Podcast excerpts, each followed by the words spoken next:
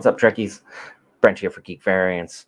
We are going to go boldly where no man has gone before and try to prove which sci fi fantasy universe is the absolute best out of the three presented.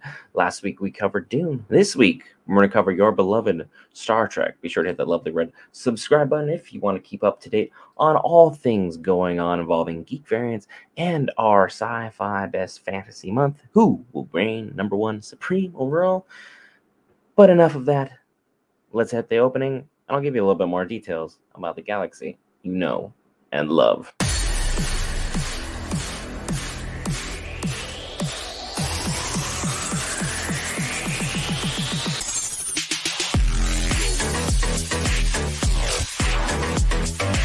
As far as this is concerned, we're going to talk about who's got the best movie, who's got the best book, who has the most influential TV show, or just the best critically acclaimed television show out there, how far has your influence span past your own universe? What do the sales look like for your universe? Because at the end of the day, if you ain't selling anything, are you really all that powerful?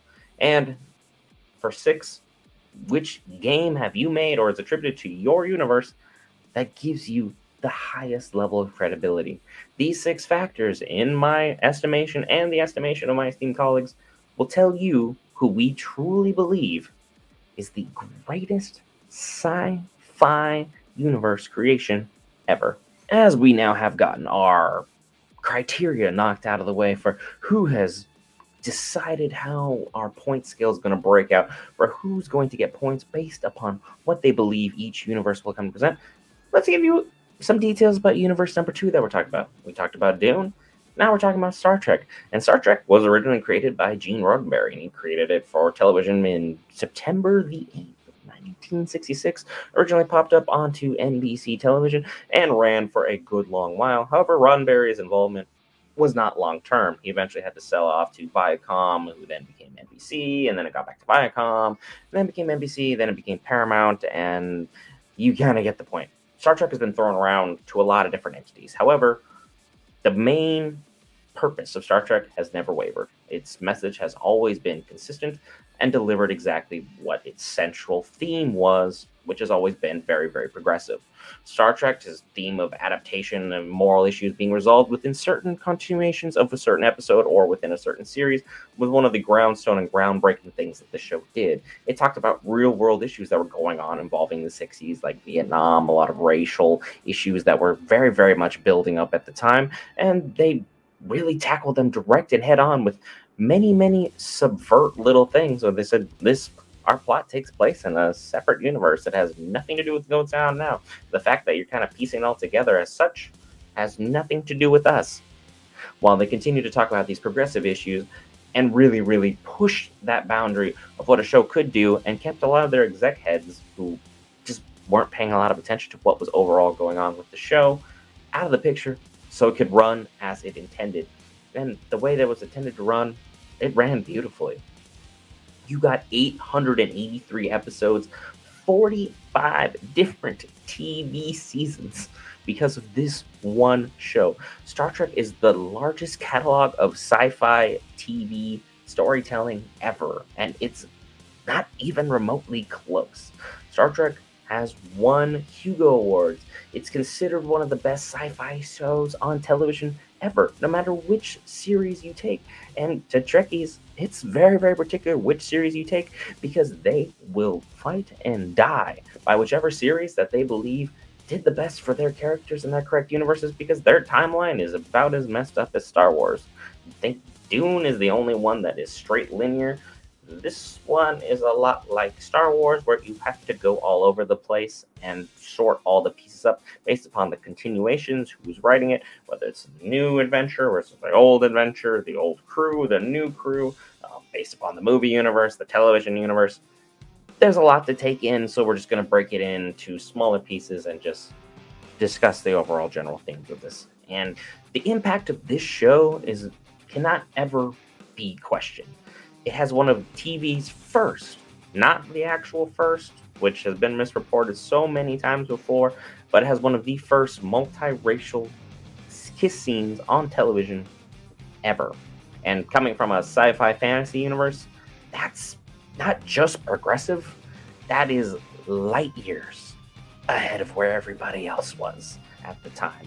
The show's impact touched important people in power, including one very own Martin Luther King Jr., who allowed his family to stay up late to watch this show on Friday nights when it dropped because he truly believed in the power and impact in which the show had on people's lives. And ultimately, the actress who was involved in the kissing scene, Nichelle Nichols, I had to look it up because I'm terrible with names, was going to quit the show Star Trek. She was like, I'm it, I'm done, I've had enough, I can't do this anymore. Martin Luther King Jr. said, I'm your biggest fan.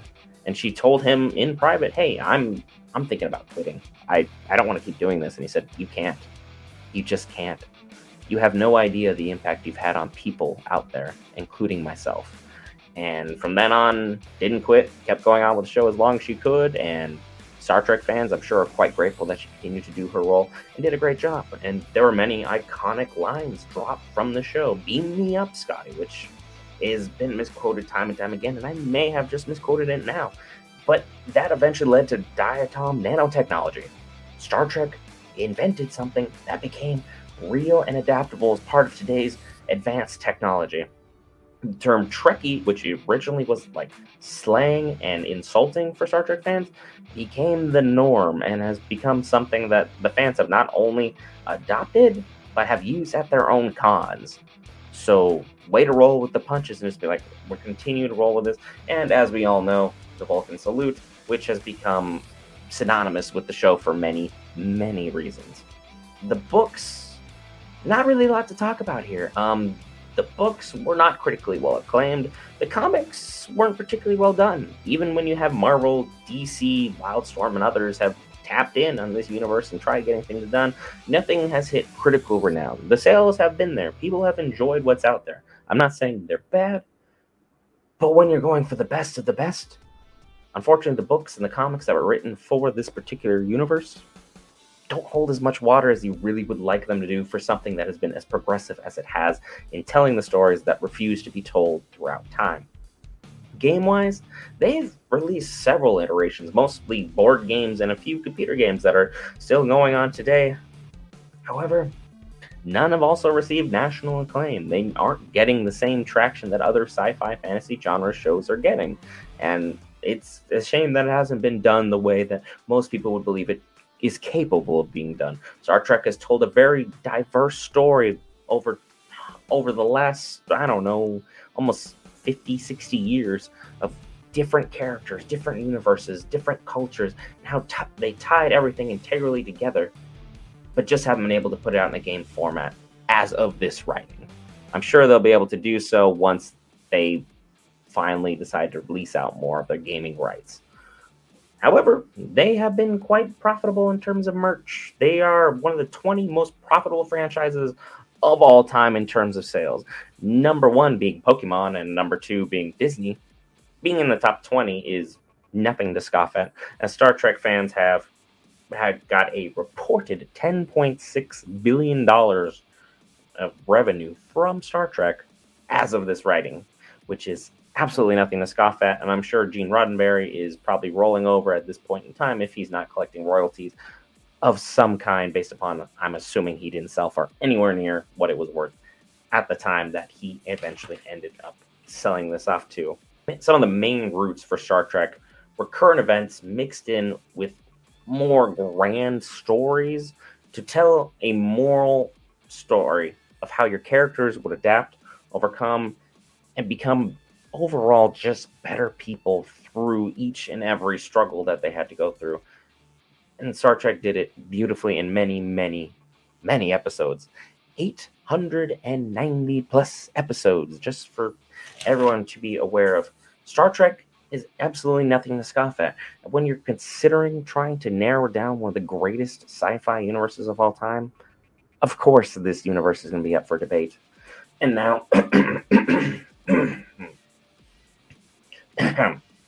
now that we have Dune and Star Trek on this list, who else would you think would be in for our number three spot of greatest sci-fi universe of all time. Be sure to hit that lovely red subscribe button. I don't have anything else for you guys, the viewer, for this evening. So without further ado, beam me up, Scotty. I'll see you guys next week for our final contestant for greatest sci-fi universe of all time. Have a good one, folks.